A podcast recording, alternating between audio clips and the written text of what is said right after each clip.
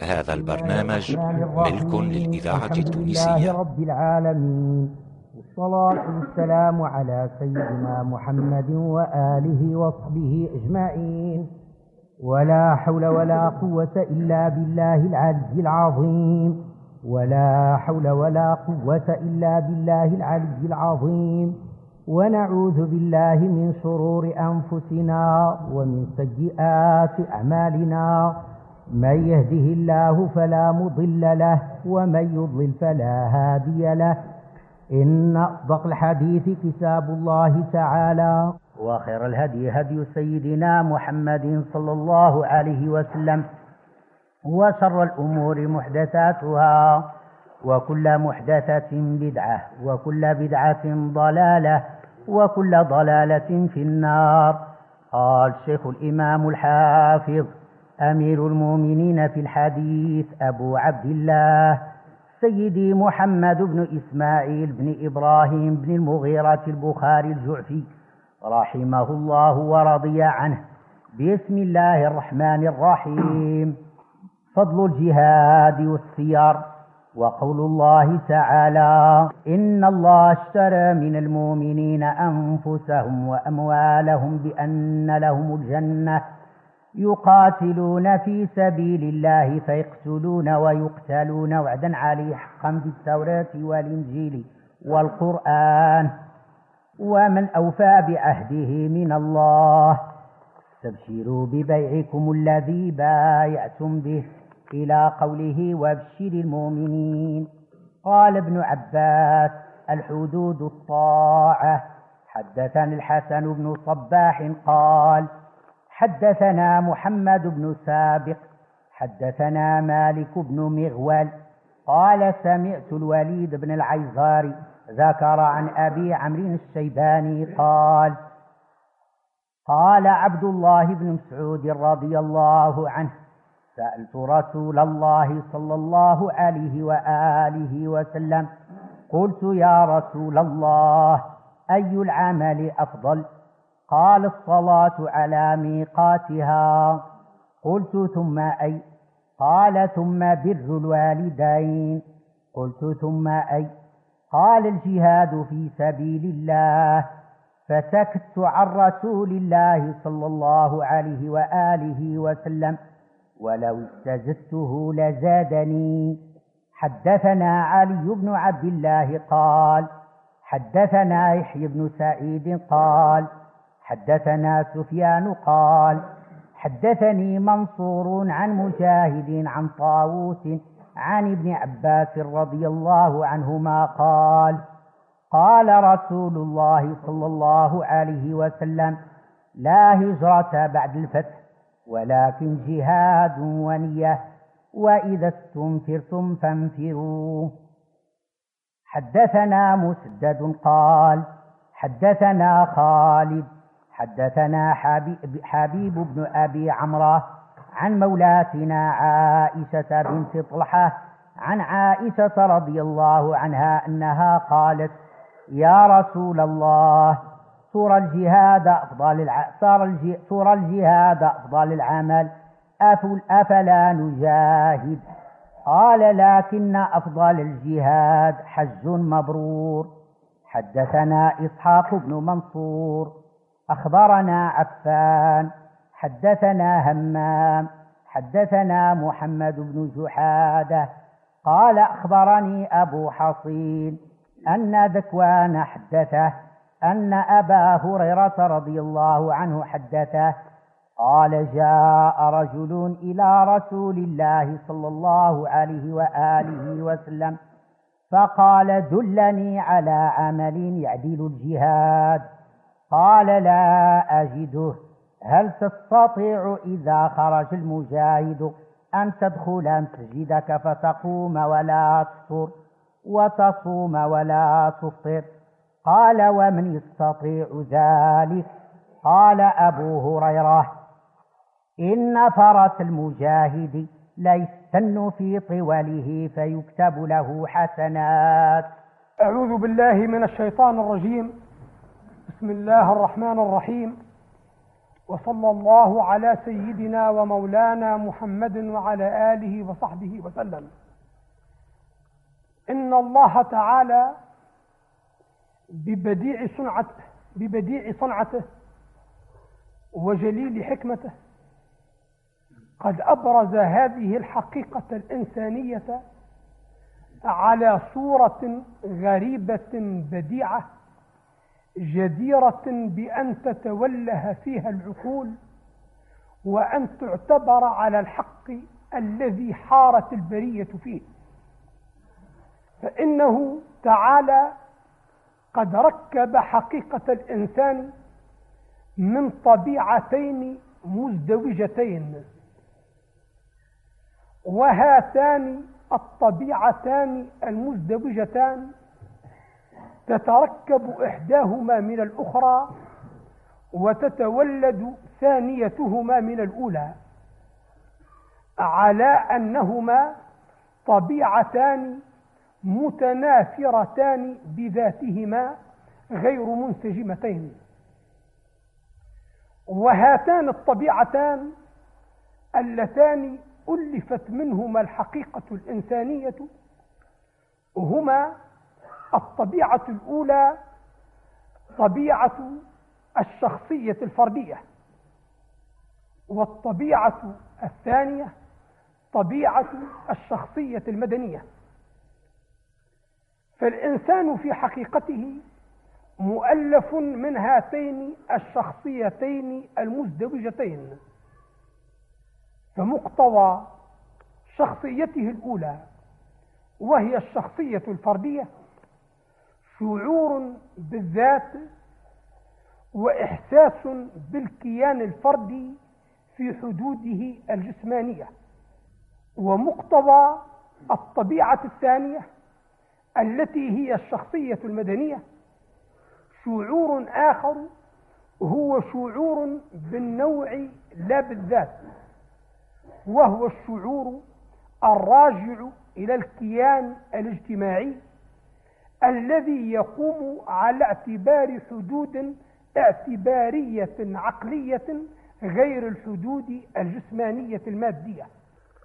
وباختلاف هاتين الطبيعتين وتنافرهما فإن الله تعالى أقام نظام العالم على الحكمة ومقتضى هذه الحكمة التي أقيم عليها نظام العالم هو دفع التنافر الحاصل بين الشخصيتين المزدوجتين الشخصية الفردية والشخصية المدنية.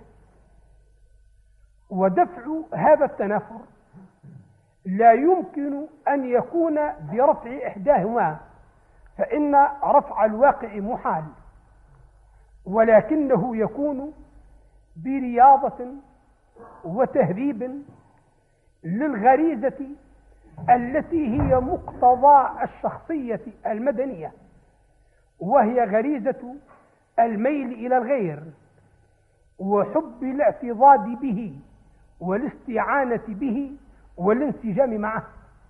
وعلى ذلك فإن هذه الغريزة تربى وتراض كما تربى الغرائز وتراض. وتكون وسيلة رياضتها وتربيتها هي المعرفة. ولذلك وجه الله تعالى الناس إلى إدراك الحقيقة الأولى التي هي مرجع الشعور بهذا الكيان الاجتماعي وهي حقيقة الخالقية. فقال تعالى يا أيها الناس إنا خلقناكم من ذكر وأنثى. فبين الخلق وذكر به وجعل من مقتضى ذلك أن يكون الناس شاعرين بالوحدة المؤلفة بينهم التي هي التي تسوقهم إلى إبراز الشخصية المدنية في حقيقتها مهذبة مراضة غير عادية ولا معدوا عليها. وجعل للشخصية الأخرى حقيقة تكبحها وتمنعها من أن تكون عادية على الشخصية المقابلة وهي حقيقة التقوى. الإذاعة التونسية المؤتمن على ذاكرة مرجع ما الوطن. هذبت به الشخصية الأولى وريضت به وهو إدراك الحقيقة العليا التي هي حقيقة الخالقية.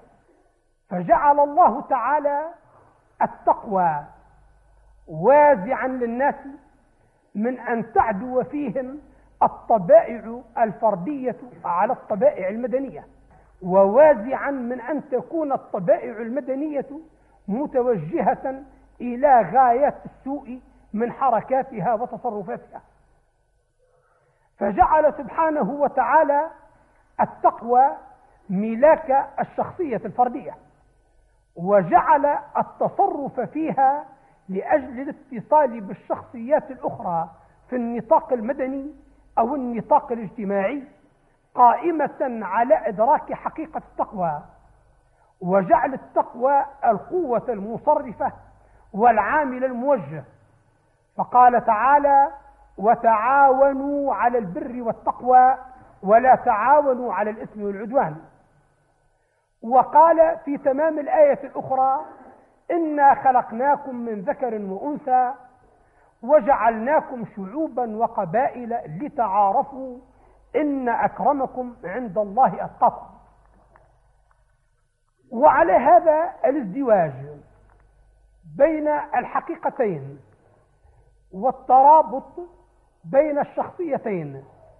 بعد أن وقعت رياضة كل منهما بملاك واحد وتهذيبها بعامل واحد وهو عامل الشعور بالحقيقة العليا التي هي حقيقة الخالقية. بهذا الاعتبار برز كائن اجتماعي هو مثل الكائن الفردي في أنه يشتمل على علتي بقائه وهلاكه في قوامه وكيانه. وإذا كانت التربية هي الوصول بالمربى إلى كل كمال ممكن فإن التربية الفردية قد تكفلت بها قوانين. هي عبارة عن الأحكام الشرعية المتعلقة بالفرد في علاقته مع نفسه وفي علاقته مع خالقه وفي علاقته مع العناصر الطبيعية عامة وفي علاقته مع أفراد النوع الإنساني الذي يرجع إليه. وعلى الأساس الذي أقيمت عليه التربية الفردية وفصلت به قوانين الأحكام التي ترجع تفاصيلها إلى إحكام هذه التربية. أقيمت التربية الاجتماعية أيضا. وفصلت أحكامها في قوانين ترجع إلى تنظيم علاقات الأفراد بعضهم مع بعض بصورة تحقق معنى الاتصال الذي هو مقتضى الشخصية المدنية بدون أن تطغى الشخصية الفردية على ذلك بصورة يكون فيها الظلم أو يكون فيها العدوان أو تكون فيها الأنانية. وعلى ذلك أقيمت القوانين التي هي عبارة عن الأحكام الشرعية التفصيلية المتعلقة بأحكام الجماعات. فكانت القوانين في ذاتها وفي موضوعها متخالفة متمايزة لكنها في حقيقتها ومنبعها ومصدرها متحدة لأنها جميعا راجعة إلى الحكم الشرعي الذي هو مبني على إدراك الحقيقة الكلية العليا التي هي معرفة الإنسان نسبته من خالقه. وعلى هذه النظم التي منها القوانين الفردية ومنها القوانين الاجتماعية أقيم المجتمع الإسلامي على أن يكون منظما بهذه القوانين التي ترجع إلى الناحية الفردية أو التي ترجع إلى الناحية الاجتماعية والتي تنبع كل منهما من نفس المنبع الذي تنبع منه الأخرى فأقام على ذلك المجتمع الكامل أو المجتمع الأفضل الذي هو الأمة الإسلامية. فجعل قوام الأمة الإسلامية الدين وجعل التئامها مبنيا على صفتين. الأولى صفة تأسيسية وهي صفة الإنسانية التي باعتبارها وجهت الدعوة الإسلامية إلى أفراد النوع الإنساني على صورة عامة لأجل أن يشتركوا بطريقة متساوية فيما بينهم بريئة من العنصريات والطبقات لأن يكونوا من بني الإنسان بصفة عامة متساوية هذا المجتمع الذي دعا الله تعالى إلى تكوينه. فكانت صفة التأسيس وهي الإنسانية صفة الأمة العامة أو صفة أمة الدعوة.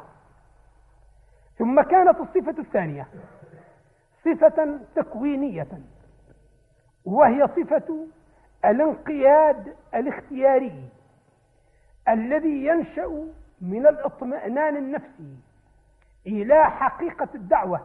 التي وجهت إلى أفراد النوع الإنساني بحيث أن كل من اطمأن إلى ذلك من أفراد النوع الإنساني واستجاب إلى تلك الحقيقة انقاد انقيادا اختياريا استسلم بمقتضاه للتكاليف التي نبعت من تلك الحقيقة وهي الأحكام الشرعية ومد يده لغيره ممن انقادوا مثله ذلك الانقياد الاختياري لأجل أن يؤلف فيما بينه وبينهم مجتمعا هو الذي تتمثل فيه الأمة الخاصة أو أمة الإجابة. فكان تفريع النظم كلها ما تعلق منها بالصفة التأسيسية وهي الإنسانية أو ما تعلق منها بالصفة التكوينية وهي الإيمانية كانت تلك النظم كلها مفرعة عن المعرفة الأولى التي هي إدراك حقيقة الخالق تعالى وكانت موزعة في تفرعها إلى نواحي العبادات والعادات والمعاملات وعلى ذلك استقام المجتمع المثالي أو الأمة الكاملة التي ضربها الله تعالى مثلا للمجتمعات الراقية بقوله تعالى كنتم خير أمة أخرجت للناس. وقد جعل الله تعالى لهذه الوحدة التي تكونت بالعوامل الناشئة من الحقيقة الإيمانية الأولى أو المعرفة الإيمانية العليا كون لها وسائل الحفاظ على ذاتها. والدفاع على كيانها.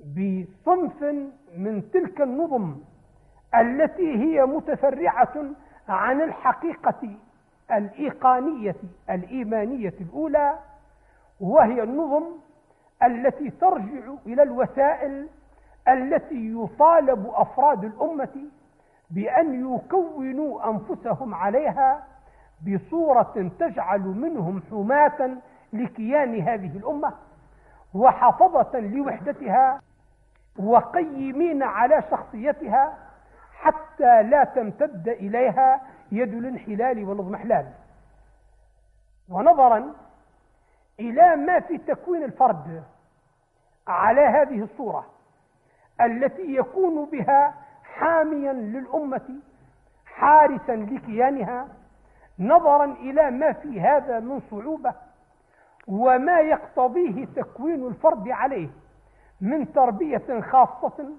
مبنية على الإيقان الكامل الذي يدفع في الفرد إلى الإيثار ويحبب إليه فناء الشخصية الفردية في سبيل الشخصية المدنية الجماعية. فإن الله تعالى شرع الجهاد وأحكامه. وجعل الجهاد من الصعوبة بحيث يمتاز العامل به والمتخلق بخلقه على الذي لا يعمل به ولا يتخلق بخلقه نظرا إلى ما فيه من إفناء إحدى الشخصيتين في الأخرى بصورة تجعلها مستمدة منها غير طاغية عليها. ومن هنا جاء ما للجهاد من المقام العظيم في الأحكام الدينية في فضل الجهاد بصفة عامة وفي تفاصيل الأحكام العملية التي تتعلق به الإذاعة التونسية المؤتمن على ذاكرة الوطن. ومما جاء بأصل تشريعه نصوص القرآن العظيم ومما حفلت به أدل أدلة السنة قولا وعملا وإقرارا المأثورة عن النبي صلى الله عليه وسلم. ومبنى هذا ومرجع هذا الفضل ومدار تلك الأحكام التي اختص بها الجهاد في الدين الإسلامي إنما هو إلى ما بين الجهاد وبين إدراك الحقيقة الأولى التي هي منبع تصاريف الأحكام الدينية من اتصال وارتباط مباشر يجعل الجهاد ناشئا عن الإدراك الكلي واليقين الكامل للحقيقة الأولى التي تفرعت عنها الأحكام الشرعية. بحيث إذا لم يكن هنالك إيقان كلي ويقين كامل فإنه يصعب أن تتخلق النفس بخلق الجهاد وأن تستطيع الانقياد للأعمال التفصيلية التي جاءت بها الأحكام المتعلقة بالجهاد. فإدراك حقيقة الوجود الإنساني ونسبة وجود العبد من وجود الله تعالى ومرجعه إلى تصرف التكوين وتصرف الخالقية هو الذي يجعل العبد مستعدا لأن يتخلق بخلق الجهاد وطيعا لأن يمتثل للأحكام التي جاءت متعلقة بذلك. ومن هنالك سمي الذي يصاب في سبيل الله فيقتل لأجل موقفه في الجهاد شهيدا. واعتبرت تلك الصفة صفة الشهادة لأنها تعتمد على الإيقان الكامل بحيث إن صاحبها لم يقف الموقف الذي وقفه إلا لأنه شهد شهودا قلبيا تاما أصبح يساوي الشهود العياني الحقائق الإلهية الكبرى والتصاريف التكوينية الأولى التي بمقتضاها يعرف العارفون نسبة الفرد الإنساني من من من من قوة الخالقية وإرادة التكوين الإلهي. وبذلك ورد قوله تعالى ينبه المؤمنين إلى ما قد لا ينتبه إليه غير الشهداء من الذين أدركوا هذه الحقيقة إيقانا حتى كأنهم شاهدوها عيانا. فقال تعالى ولا تحسبن الذين قتلوا في سبيل الله أمواتا بل أحياء عند ربهم يرزقون فرحين بما آتاهم الله من فضله ويستبشرون بالذين لم يلحقوا بهم من خلفهم ألا خوف عليهم ولا هم يحزنون يستبشرون بنعمة من الله وفضل وأن الله لا يضيع أجر المؤمنين. وعلى أهمية هذه الفضائل وعلى سمو هذه المعاني التكوينية الاعتقادية والأحكام العملية التشريعية. جاء هذا الكتاب من كتب الجامع الصحيح للإمام البخاري الذي جعل عنوانه فضل الجهاد والسير. وقد جعل الإمام البخاري هذا الكتاب من كتب جامعه الصحيح مشتملا على الفضائل والأحكام والآداب التي ترجع إلى هذه الفريضة المحكمة وهي فريضة الجهاد. وأضاف إلى الجهاد السير التي هي على اختيار جمهور الضابطين للبخاري وشراحه هكذا سير جمع سيرة. لا السير كما هو مختار بعضهم من باب اعتبار السير طريقا إلى الجهاد أو جزءا منه إما من عطف الأصل على فرعه وإما من عطف الخاص على العام. فإذا اعتبرنا الجهاد والسير وتراجم الأبواب التي اندرجت تحت هذا الكتاب تشهد بذلك.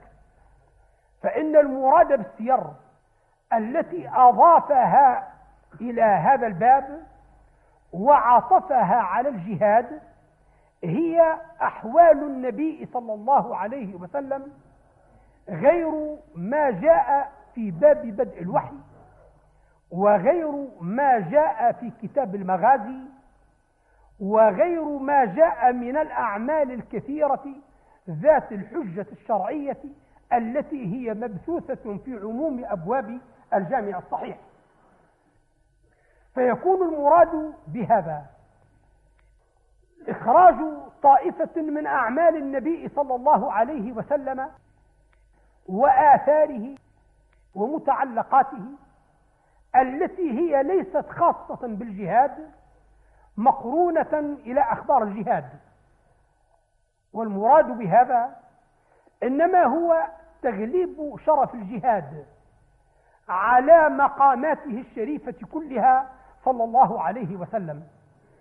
فإن آثار النبي صلى الله عليه وسلم باعتبار كونه قد جمع خصال الكمال يمكن أن تخرج في كتاب العلم ويمكن أن تخرج في كتاب الإيمان باعتبار أن النبي صلى الله عليه وسلم سيد العلماء وأول المؤمنين.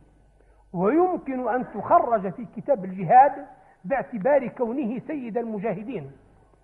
فاختار الإمام البخاري تخريجها في كتاب الجهاد إشارة إلى أن الأغلب على مواقف النبي صلى الله عليه وسلم وأحواله الشريفة إنما هو موقف الجهاد تشريفا للجهاد بذلك وتنويها بمزيته وشهادة للنبي صلى الله عليه وسلم بأنه لم يأل جهدا في تبليغ رسالته فكان فيها من المجاهدين الصادقين صلى الله عليه وسلم. وقد استهل الإمام البخاري هذا الكتاب بالآية الكريمة وهي آية إن الله اشترى من المؤمنين أنفسهم وأموالهم. وجعل إيراد هذه الآية استهلالا للباب. فابتدأ بذلك قبل تفصيل التراجم. وهذه إحدى طريقتين للإمام البخاري في طوالع كتب جامعه الصحيح.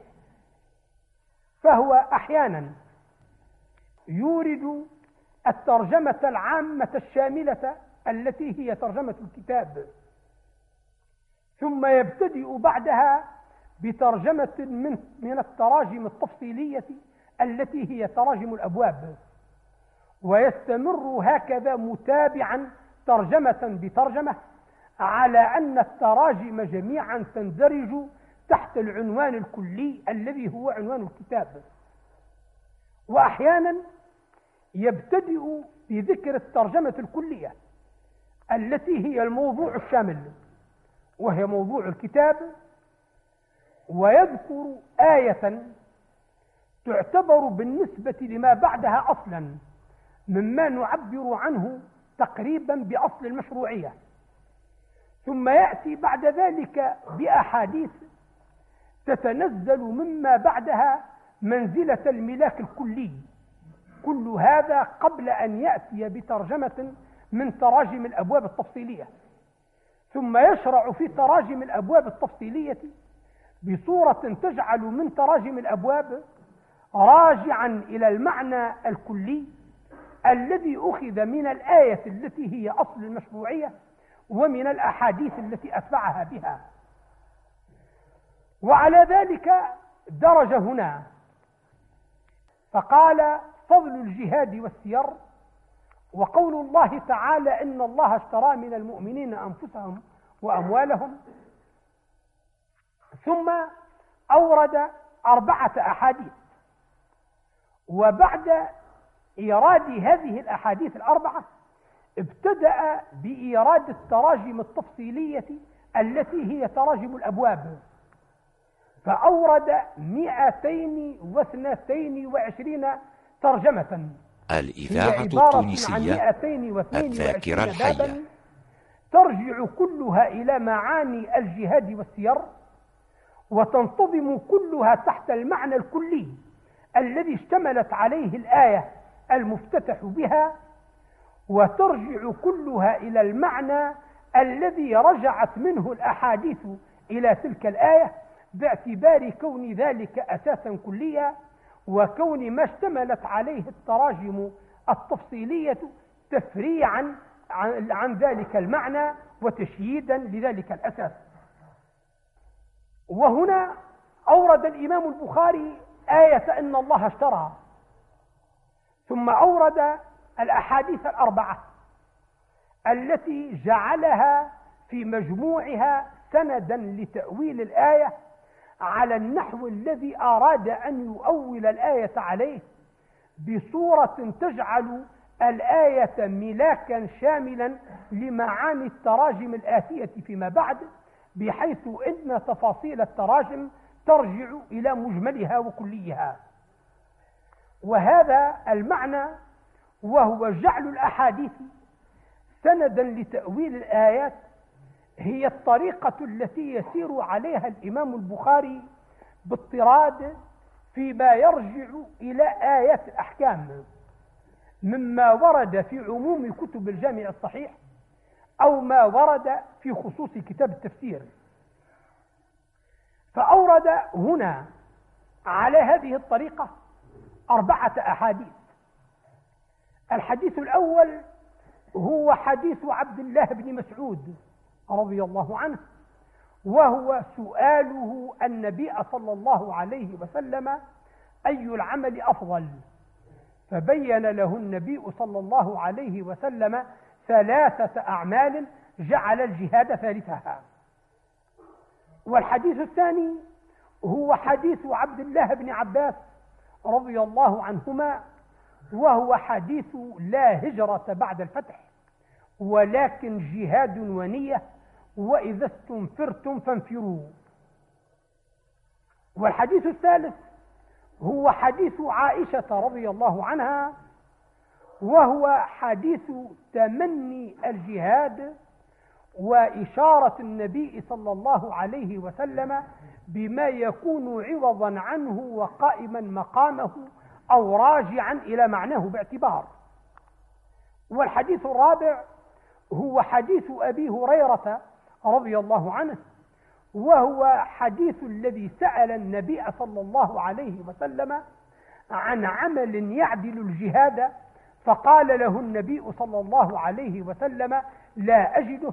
وبين له أن الذي يمكن أن يعدل الجهاد من الأعمال إنما هو عمل مستحيل لا يستطاع الإتيان به.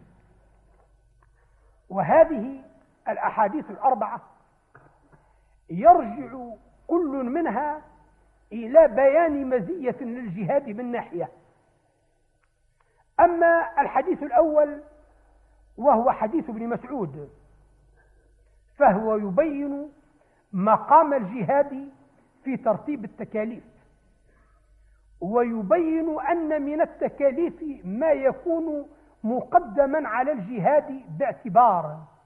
وللشراح في ذلك أوجه معروفة مشهورة لا نطيل بها مرجعها إلى أن الترتيب في هذا إنما هو ترتيب بحسب حال وإنما هو ترتيب بحسب الواقع الظاهري لأن الصلاة هي العمل الأول الذي يربط بين المؤمن وبين واجباته الإيمانية ولأن بر الوالدين أول عمل يصل به في يصل فيما بينه وبين غيره من الأفراد على اعتبار ديني يكون في دائرة خاصة ثم يتوسع فيما بعد ذلك إلى الدائرة العامة التي تنتهي إلى إدراك واجب الجهاد. وأما الحديث الثاني وهو حديث ابن عباس الذي أخرجه الإمام البخاري في غير موضع من هذا الصحيح فهو يرجع إلى بيان الوجوب المطلق للجهاد باعتبار أن حكم الهجرة نسخ وأن حكم الجهاد محكم وأن الجهاد أساسه النية وأنه يجب بمحمل صيغة الأمر عند جمهور المحدثين والأصوليين على الوجوب بقوله وإذا استنفرتم فانفروا.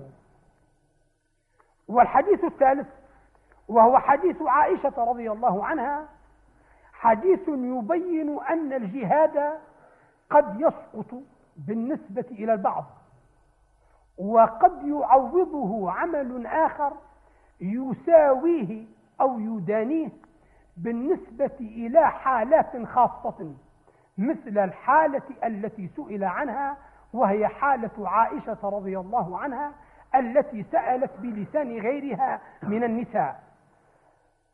والحديث الرابع هو الحديث المعارض في دلالته للحديث الثالث وهو حديث أبي هريرة رضي الله عنه الذي يقضي بأن الجهاد لا يعوضه شيء وأن النبي صلى الله عليه وسلم لما سئل عن عمل يعدل الجهاد قال لا أجده. فكان الذي يتحصل من هذه المعاني الأربعة ومن النواحي الأربع التي ترجع إليها أن الجهاد واجب مؤكد.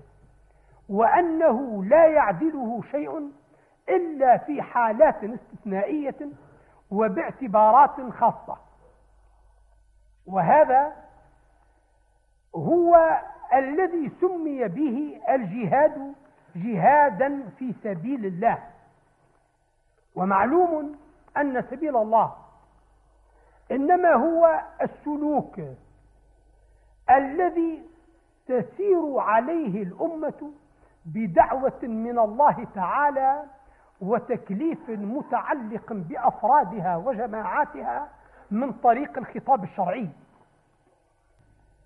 فسبيل الله هو دعوته بما اشتملت عليه الدعوة الإسلامية من عقائد وشرائع والجهاد في سبيل الله إنما هو حماية سبيل الله. ومعنى حماية سبيل الله حماية الدعوة التي هي مؤلفة من العقيدة والشريعة والتي هي السبيل الذي دعيت الأمة لاتباعه. وقد جاء الجهاد على صيغة فعال التي تدل على تقابل الفعل الحاصل من طرفين. لأنه عبارة عن دفع جهد بجهد ومغالبة قوة بقوة. فالجهاد في سبيل الله إنما هو حماية عقيدة الله تعالى وحماية شريعته بنصب القوة من لدن المنتسب إلى الشريعة الحامي لها في وجه القوة الآتية من طرف آخر حتى لا تطغى على الشريعة بالقوة أو القهر. وذلك معنى كون كلمة الله هي العليا أي أن تكون كلمة الله غالبة منصورة غير مغلوبة ولا منصور عليه. وقعت الآية وهي قوله إن الله اشترى من المؤمنين أنفسهم وأموالهم بأن لهم الجنة مبينة لهذا المعنى ومؤكدة واجب الجهاد على المؤمنين باعتبار كونهم مؤمنين وباعتبار كون واجب الجهاد واجبا ناشئا من تلك الصفة التي هي الإيمان بناء على أن تعليق الحكم بمشتق مؤذن بعلية ما منه الاشتقاق. فكان هذا يقتضي أن المؤمنين لكونهم مؤمنين وبوصف كونهم مؤمنين قد تعاقدوا مع الله تعالى هذا التعاقد وتعاهدوا معه جل شأنه هذا العهد الذي وصفه الله تعالى بقوله إن الله اشترى من المؤمنين أنفسهم وأموالهم. ولا شك أن بيان معنى هذه الآية الجليلة يرتبط إلى حد بعيد جدا بموقعها من سياق الكلام الذي وردت فيه باعتبار موقعها مما قبلها وما بعدها وتفرع معناها عن المعاني التي مهدت لها مما ورد قبلها في وحدة الغرض الذي اعتبرت هذه الآية جزءا منه وذلك هو الغرض الذي سيقت له سورة براءة. فينبغي لذلك أن يلتفت إلى سورة براءة لاستحضار معان ينبغي أن تكون أساسا وسندا لفهم قوله تعالى إن الله اشترى وتأويل مرجع هذا المعنى. فهذه السورة تسمى سورة براءة تسمى سورة براءة وتسمى سورة التوبة كما تسمى سورة العذاب في حديث ورد عن حذيفة بن اليمان رضي الله عنه أخرجه الحاكم واهتم بنقله أئمة المفسرين. وهي آخر سورة نزلت من سور القرآن لأنها نزلت بين يدي غزوة تبوك. فهي سورة مدنية لا محالة وهي الإذاعة التونسية المؤتمن على ذاكرة الوطن. على ما نص على ذلك القراء والمفسرون. وقد امتازت هذه السورة باستنان ترك البسملة في أولها والوجه في ذلك مختلف فيه بين المفسرين بناء على اختلاف أحاديث. أخرجها الحاكم أيضا. بعضها يرجع إلى أن ذلك أمر توقيفي وأن النبي صلى الله عليه وسلم لم يؤمر بأمر كتاب الوحي بوضع البسملة في أولها. والآخر يرجع إلى أنه أمر معنوي من مراعاة مناسبات الكلام بعضه ببعض على معنى قول صاحب التلخيص ولكل كلمة مع صاحبتها مقام فحيث إن الآية آية عذاب ونقمة وأن البسملة فحيث إن السورة سورة عذاب ونقمة وأن البسملة آية أمان امتنع أن يقرن أحد هذين المعنيين بالآخر وذلك ما يشهد له حديث أخرجه الحاكم عن أمير المؤمنين علي بن أبي طالب رضي الله عنه. والصحيح عند المحققين من رجال الأحكام والمفسرين أن ترك البسملة في سورة براءة إنما هو لمراعاة الخلاف وأن الذين رتبوا السور ترددوا في أن تكون سورة براءة سورة مستقلة أو أن تكون امتدادا لسورة الأنفال. وعلى ذلك جمعوا بين الدليلين وأشاروا إلى التوقف في ترجيح أحدهما عن الآخر فاعتبروا الفاصل بينهما واعتبروا اسم السورة وألغوا كتابة البسملة. وهذا يرجع إلى اعتبار الغرض المشترك الذي بين السورتين سورة الأنفال وسورة التوبة وهو غرض التفرقة بين المؤمنين والكافرين وغرض تحريض المؤمنين على القتال بعد أن تبينت المواقف وتميز كل فريق عن مقابله. فقد قال الله تعالى في سورة الأنفال ليميز الله الخبيث من الطيب ويجعل الخبيث بعضه على بعض فيركمه جميعا فيجعله في جهنم. ثم قال تعالى إيذانا بالاستعداد للقتال وأعدوا لهم ما استطعتم من قوة. ثم أنذر الله تعالى لهم إنذارا أخيرا بقوله تعالى وإن جنحوا للسلم فاجنح لها. ثم قوى جانب النبي صلى الله عليه وسلم وألف نفسه الكريمة بقوله هو الذي أيدك بنصره وبالمؤمنين ثم دعاه إلى إعلان دعوة القتال بقوله تعالى يا أيها النبي حرض المؤمنين على القتال فانتهت سورة الأنفال وقد برز الشقان متقابلين الشق المؤمن والشق الكافر. فكان من الجدير أن تأتي البراءة موجهة إلى أحد الشقين من الشق الآخر موجهة إلى الكافرين من الله ورسوله والذين آمنوا. وذلك إيذان بابتداء القتال. ولما آذن الله تعالى المؤمنين بأنهم سيبتدئون قتال الكافرين وأعلن البراءة من الكافرين ابتدأ يقوي جيش المؤمنين للثبات في مواقف القتال. فجاء ذلك العتاب على تثاقل المؤمنين في الخروج مع النبي صلى الله عليه وسلم ومناصرته.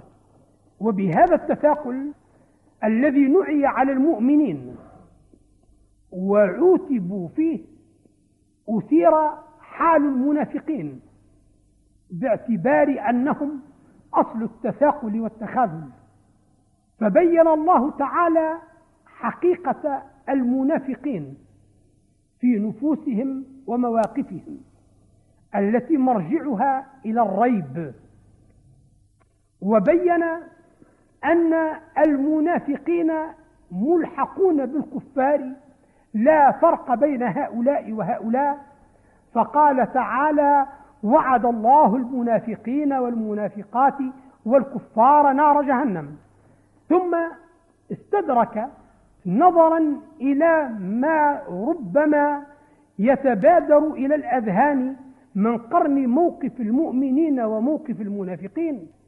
استدرك استدراكا بقوله لكن الرسول والذين آمنوا معه.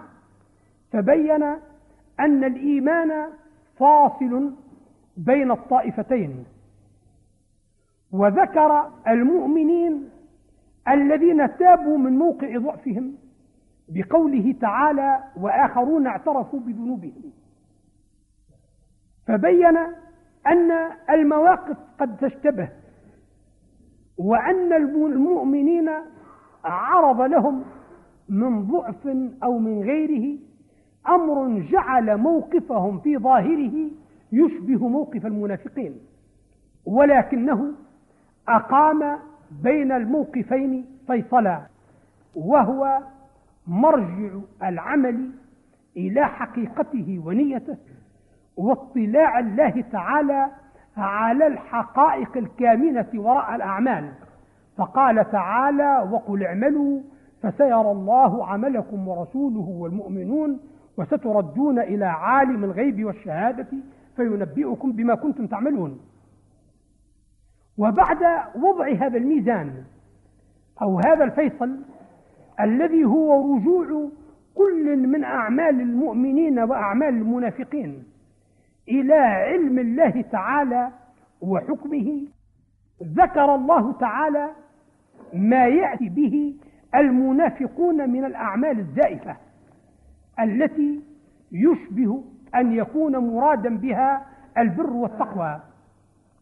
فذكر مسجد الضرار وأشار إلى أنهم في بعض أعمالهم قد يتظاهرون بالبر وأن ظواهر الأمور تتشابه. فالرسول صلى الله عليه وسلم والمؤمنون الصادقون قد بنوا مسجدا والمنافقون أيضا قد بنوا مسجدا.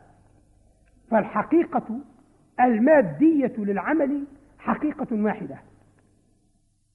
ولكنه أشار إلى الفرق الاعتباري باعتبار المعنى وباعتبار النية بين هذين العملين. وصف عمل المنافقين بأنه كفر وعدوان وكيد وأنه عمل غير ثابت لأنه على شفا جوف نهار.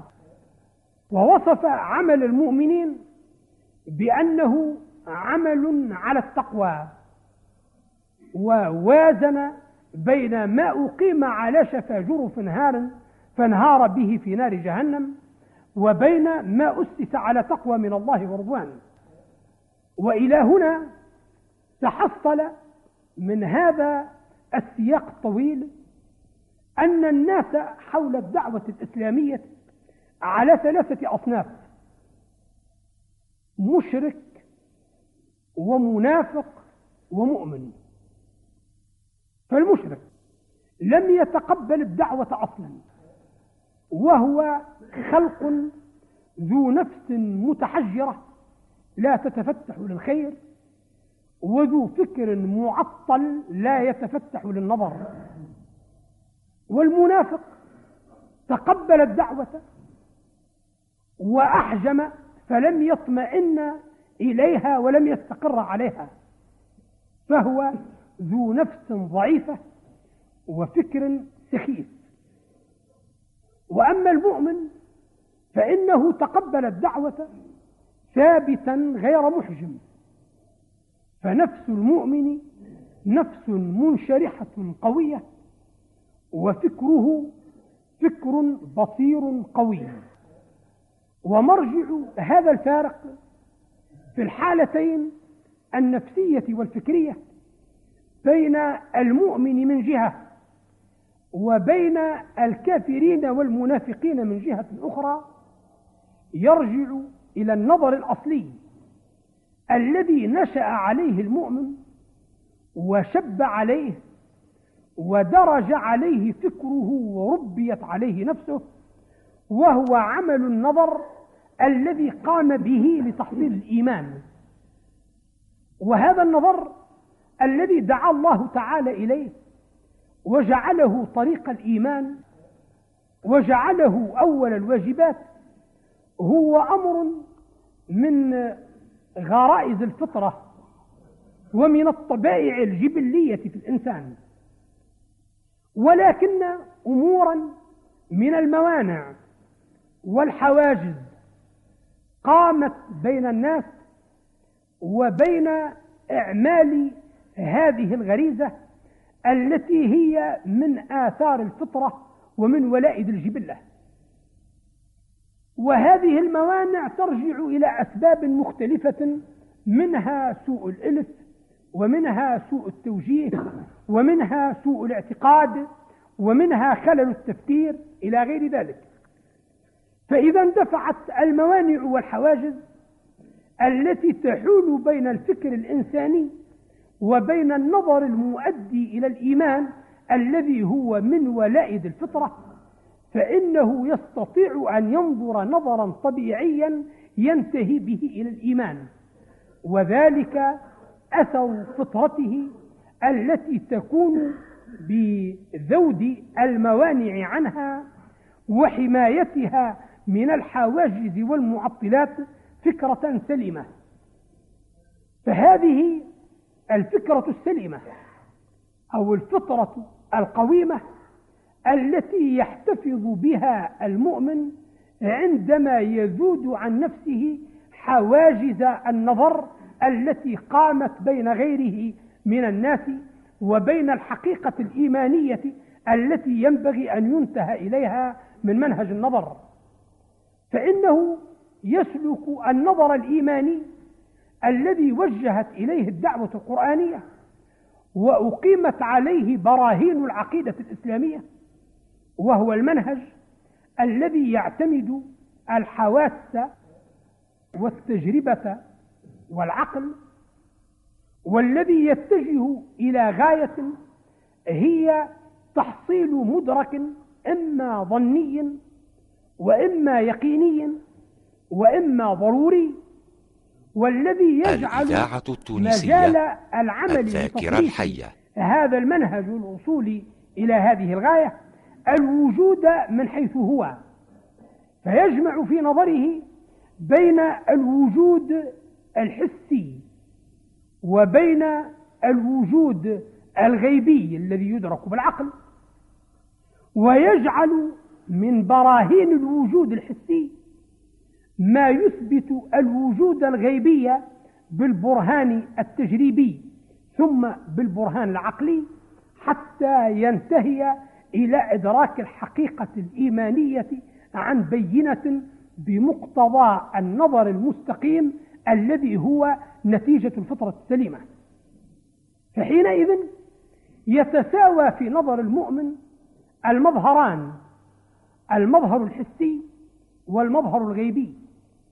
لأنه يصير مدركا للمظهر الغيبي مقتنعا به على معنى من الإدراك والاقتناع لا يقل عن إدراكه واقتناعه بالمظهر الحسي للوجود بل إن المظهر الغيبي يزيد ترجحا في ثبوته ويقينه بأنه ثبت من أقوى الدليلين وهو العقل.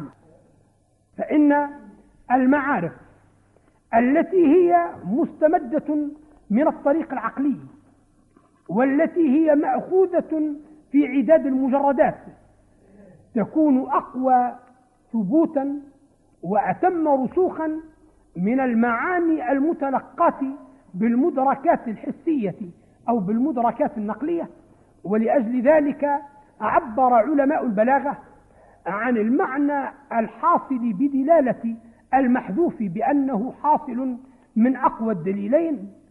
واعتبروا المجاز والكناية أبلغ من الحقيقة والتصريح لأن المعنى فيهما مأخوذ بطريق العقل لا بطريق النقل. ومن هذا اليقين الغيبي الذي يتساوى فيه الوجود المتعقل والوجود المحسوس يتفرع السلوك الذي يكون بالنسبة للمؤمن سلوك هدى. مبنيا عن اليقين ويكون بالنسبة للمنافق والكافر سلوك جحود وريب لأنه مبني على الإنكار والتعطيل أو مبني على الشك والتردد. فتنفرد حينئذ نفس المؤمن بأنها التي تطيب في الفداء في سبيل الله لأنها أيقنت بأن فداءها غير ضائع وأنها التي تتوطن على الأذى في سبيل الله لأنها أيقنت بأن ذلك الأذى غير دائم.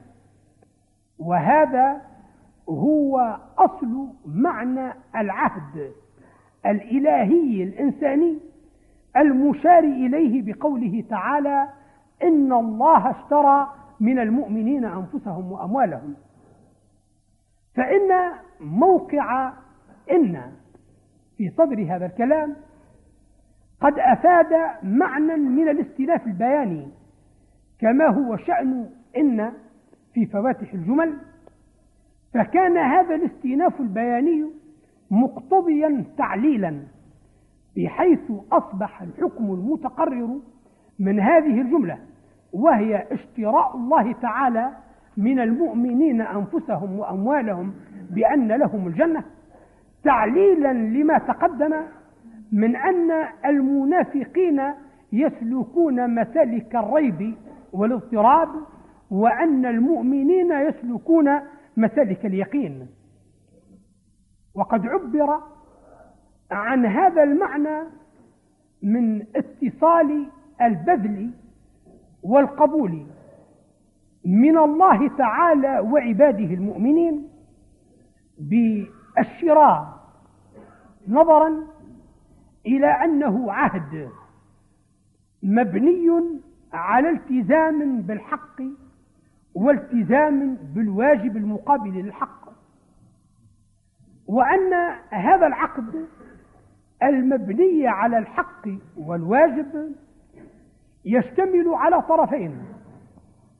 هما الله تعالى من جهة والمؤمنون من الجهة المقابلة.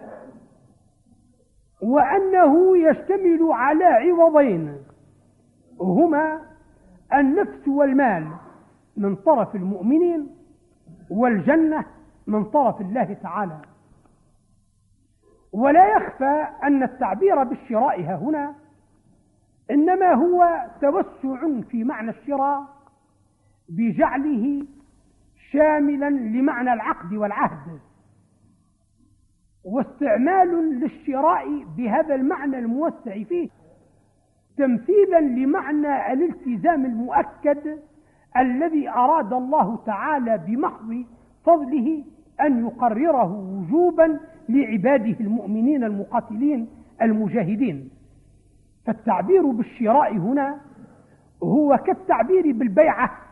في العهد الذي يربط بين الأمة وأميرها باعتبار أنه عهد يتضمن حقوقا وواجبات ويشتمل على طرفين ويقوم على عوضين متقابلين.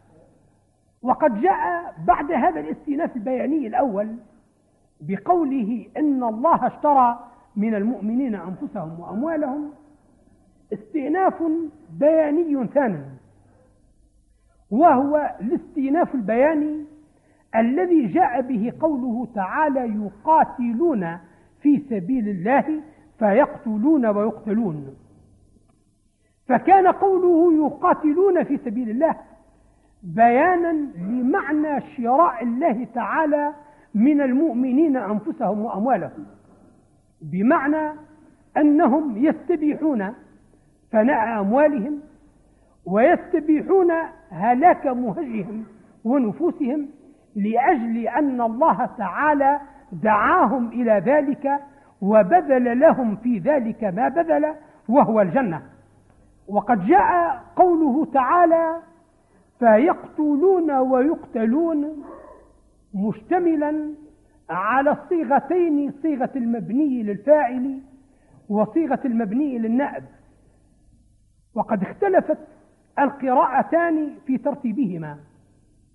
فالقراءة المشهورة هي هذه وهي الابتداء بالمبني للنائب المفتوح حرف المضارعة والتثنية بالمبني للفاعل المفتوح حرف المضارعة والتثنية بالمبني للنائب المضموم حرف المضارعة. يقتلون ويقتلون.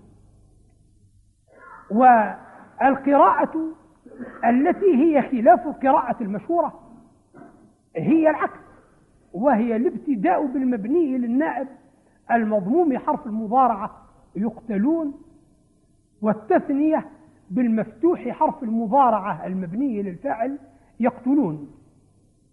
وقد بين المحققون من المفسرين تبعا لصاحب الكشاف أن مبنى هذه القراءة التي ربما أشاروا إلى ترجيحها من طرف خفي أن الضمير في يقتلون ويقتلون إنما هو عائد إلى المؤمنين باعتبار كونهم جماعة واحدة وأن الذين يقتلون منهم هم صنف يستأثر الله به ويؤثره الله بما عنده. وأن الذين يقتلون هم صنف يستبقيهم الله تعالى ويجعلهم منتظرين في حال أن الآخرين قضوا نحبهم لأجل أن يأخذوا بثارهم فتكون العاقبة بذلك للمتقين. على نحو ما ورد في الآية الأخرى من قوله تعالى من المؤمنين رجال صدقوا ما عاهدوا الله عليه فمنهم من قضى نحبه ومنهم من ينتظر. وبهذا يكون القتال يقاتلون في سبيل الله. هو المتعهد عليه المتبايع به. ويكون ذكره وحده أولا وفصله عن الأمور التي أتى ذكرها فيما بعد. من باب الاقتصار الادعائي أو من باب تخييل الاكتفاء بالشيء الذي هو أهم والذي هو الأعظم والذي هو الأصل والذي قد يغني هو عن غيره عن غيره ولكن غيره لا يغني عنه. وجاء هذا العهد مؤكدا بمؤكدات كثيرة. أولها المفعول المطلق في قوله وعدا والثاني الوصف الذي وصف به في قوله تعالى حقا والثالث بيان المحال الشريفة الثابتة التي أثبت فيها هذا الوعد وهي التوراة والإنجيل والقرآن. ورابعا بيان أنه تكرر وتأكد وذلك بتكرر المحال التي وقع إثبات هذا الوعد فيها. وخامسا بالتنويه بباذله وأنه الأجدر بأن يكون الصادق في الوعد. بقوله ومن أوفى بعهده من الله لأن الاستفهام هنا استفهام إنكاري آيل إلى معنى نفي فكأنه قيل لا أحد أوفى بعهده من الله بمعنى أن الله تعالى هو الذي انفرد بالوفاء بالوعد حقا لأن وفاء غير الله تعالى بالوعد يتوقف على تكوين الله تعالى وخلقه وتيسيره وتهيئة الأسباب التي هي ليست بطوع الواعد ولا بطوع غيره من من الكائنات من الكائنات الجائزة. فلأجل ذلك قيل ومن أوفى بعهده من الله بمعنى أن الله تعالى باعتبار كونه موصوفا بالغناء المطلق هو الذي يكون جديرا إذا وعد وعدا بأن يكون وعده موفا به. وقد وقع بعد تأكيد هذا العهد تفريع عليه وذلك هو تفريع الاستبشار بقوله تعالى فاستبشروا ببيعكم الذي بايعتم به وذلك هو الفوز العظيم. وقد وقع تقرير هذا المعنى من الاستبشار على صورة الالتفات الذي هو من تخريج الكلام على خلاف مقتضى الظاهر. وهذا الالتفات فيه انتقال هذا من مقام البرنامج ملك للإذاعة. التونسية. وهو معنى يقتضي مزيد التنويه والعناية بالمؤمنين والإقبال من الله تعالى عليهم لأن الأعلى اعتبر الأسفل بعد ذكره. ذكر الغيبة حاضرا بين يديه فأقبل عليه بالتعطف وبالبشرى. فهو مقابل مقابل العكس. للالتفات الذي وقع في قوله تعالى في سورة الفاتحة إياك نعبد. لأنه من الأسفل للأعلى فإنه بعد أن وقع الثناء على الله تعالى بآيات التمجيد إلى درجة أن استحضار الله تعالى في نفس العبد قد تم بما وقع من ذكر صفاته العلا وقع التوجه إليه توجه الترامي والتعلق بقول المؤمن العابد المخلص إياك نعبد وإياك نستعين. وهنا وقع التوجه من الأعلى إلى الأسفل بحيث إن الله تعالى هو الذي استدنى عبده وأقبل عليه وميزه بخطاب البشرى والكرامة بقوله فاستبشروا ببيعكم الذي بايعتم به وذلك هو الفوز العظيم. وبعد هذا وقع العود إلى ذكر الخصال المتفرعة التي استغني عن ذكرها أولا واكتفي عنها بإيراد ما ادعي أنه وحده المتعاهد عليه. فقال تعالى التائبون العابدون الحامدون السائحون الراكعون الساجدون الآمرون بالمعروف والناهون عن المنكر والحافظون لحدود الله. فبين بذلك ثلاثة أصول نفسية. من من الأصول النفسية التي تتفرع عنها الكمالات الإنسانية والكرامات الكمالية التي يفوز بها الإنسان. وهي أولا الإرادة التي تتمثل فيما في معنى التوبة من التصميم على الرجوع إلى الحق واتباع سبيل الهدى والتوجه إليه بعزيمة ثابتة. وثانيا الإخلاص الذي في معنى العابدين بناء على ما أخذه المفسرون من دلالة السياق من أن المراد بالعابدين هنا المخلصون في عبادتهم. والثالث هو معنى الرضا النفسي الإيماني الذي أخذوه من قوله الحامدون. فهذه هي الأصول النفسية الثلاثة الإرادة والإخلاص والرضا. ثم أتبعت هذه الأصول النفسية بثلاثة من المظاهر العملية وهي الصوم الذي هو المراد بالسائحين على ما ذهب عليه القاضي البيضاوي ومن تبعه والصلاة الذي هو المراد بالراكعين الساجدين والتواصي بالحق الذي هو معنى الآمرين بالمعروف والناهين عن المنكر. فكانت هذه ثلاثة من المظاهر العملية.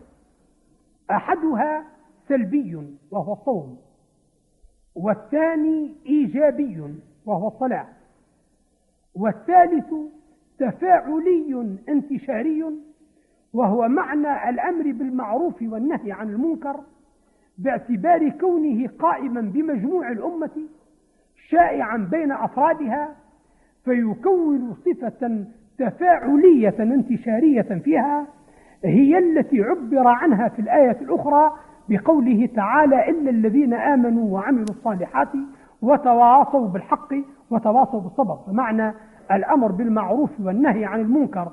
بالنسبة لمجموع الأمة إنما هو التآمر والتناهي الذي عبر عنه بالتواصي بالحق والتواصي بالصبر. ثم جاءت الصفة السابعة وهي الحافظون لحدود الله صفة شاملة راجعة إلى الجميع مرجع الجمع والتلخيص لأن المراد بحدود الله كما نقل الإمام البخاري عن ابن عباس إنما هي الطاعة. فالمراد بالحفظ الدوام عليها ومراده تزكية هؤلاء الذين أثبت لهم الأصول النفسية الشريفة وهي الإرادة والإخلاص والرضا والمظاهر العملية الزكية التي هي الصوم والصلاة والتواصي بالحق. أنهم دائمون على ذلك ثابتون عليه لأن الدوام على الشيء هو القاضي بأن ينال جزاؤه بأوفى ما يكون عليه الجزاء ولأن الطاعات لما كانت من مقتضى شكر المنعم فإن الدوام عليها يقتضي مزيد النعمة. وبعد ذلك وقع التذييل بتأكيد البشرى بقوله وبشر المؤمنين. فالمأمور بأن يبشر المؤمنين هو المخاطب الذي توجه إليه وهو المؤمنون أنفسهم.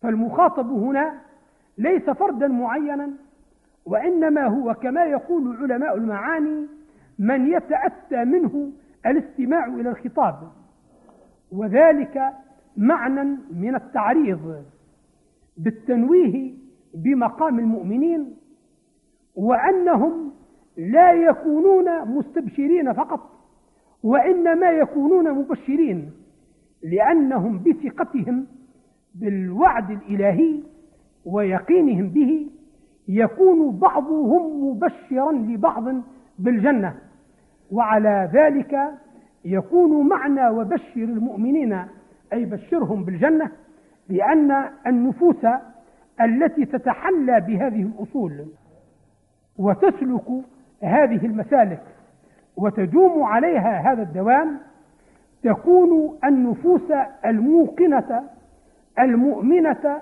المطمئنة.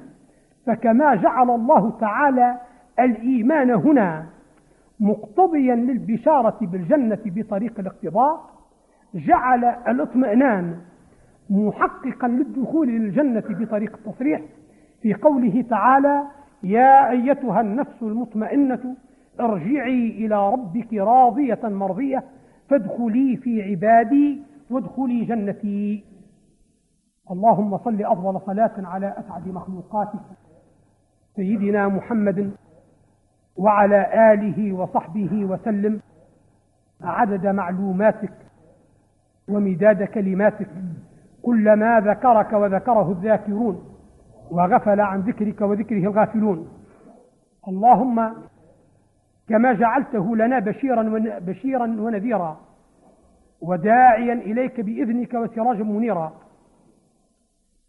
فأتمم علينا النعمة باتباع سنته والتزام ملته. وعرفنا خير هذا المجلس في ذنب يوضع وعمل يرفع. ودعاء يسمع. واجعل اللهم توابغ رضوانك وعوارف إحسانك واصلة إلى من أقيم هذا المجلس الحديثي في ليلة ذكراه. عبدك ووليك المجاهد في سبيلك المعتز بنصرك الواثق برحمتك وفضلك مولانا الطيب الذكر الملك محمد بن يوسف بن الحسن. اللهم كما نورت ذكراه فطيب ثراه وكما أمددت في حياته عرفه المدد في أخراه. بجميل آلائك وحفي ولائك. اللهم واجعل من ذكراه وبره ومن مكنون رضائه وطيب دعائه قوة وأيدا بفضلك لمن هو مظهر سره وولي أمره. خلفه في أمته والقائم بأمانته مولانا الملك الحسن الثاني. اللهم آته النصر المكين والفتح المبين. اللهم وكن لأخيه رئيس الجمهورية التونسية المجاهد الأكبر الحبيب بورقيبة بدوام التوفيق والتأييد والعناية والتسديد. وتوله وجميع أولياء أمور المسلمين في مشارق الأرض ومغاربها بعز تخفق به رايات المسلمين وتعلو به كلمة رب العالمين. آمين آمين. آمين. آمين. آمين. آمين. آمين. آمين. آمين. آمين. آمين. آمين. آمين. آمين. آمين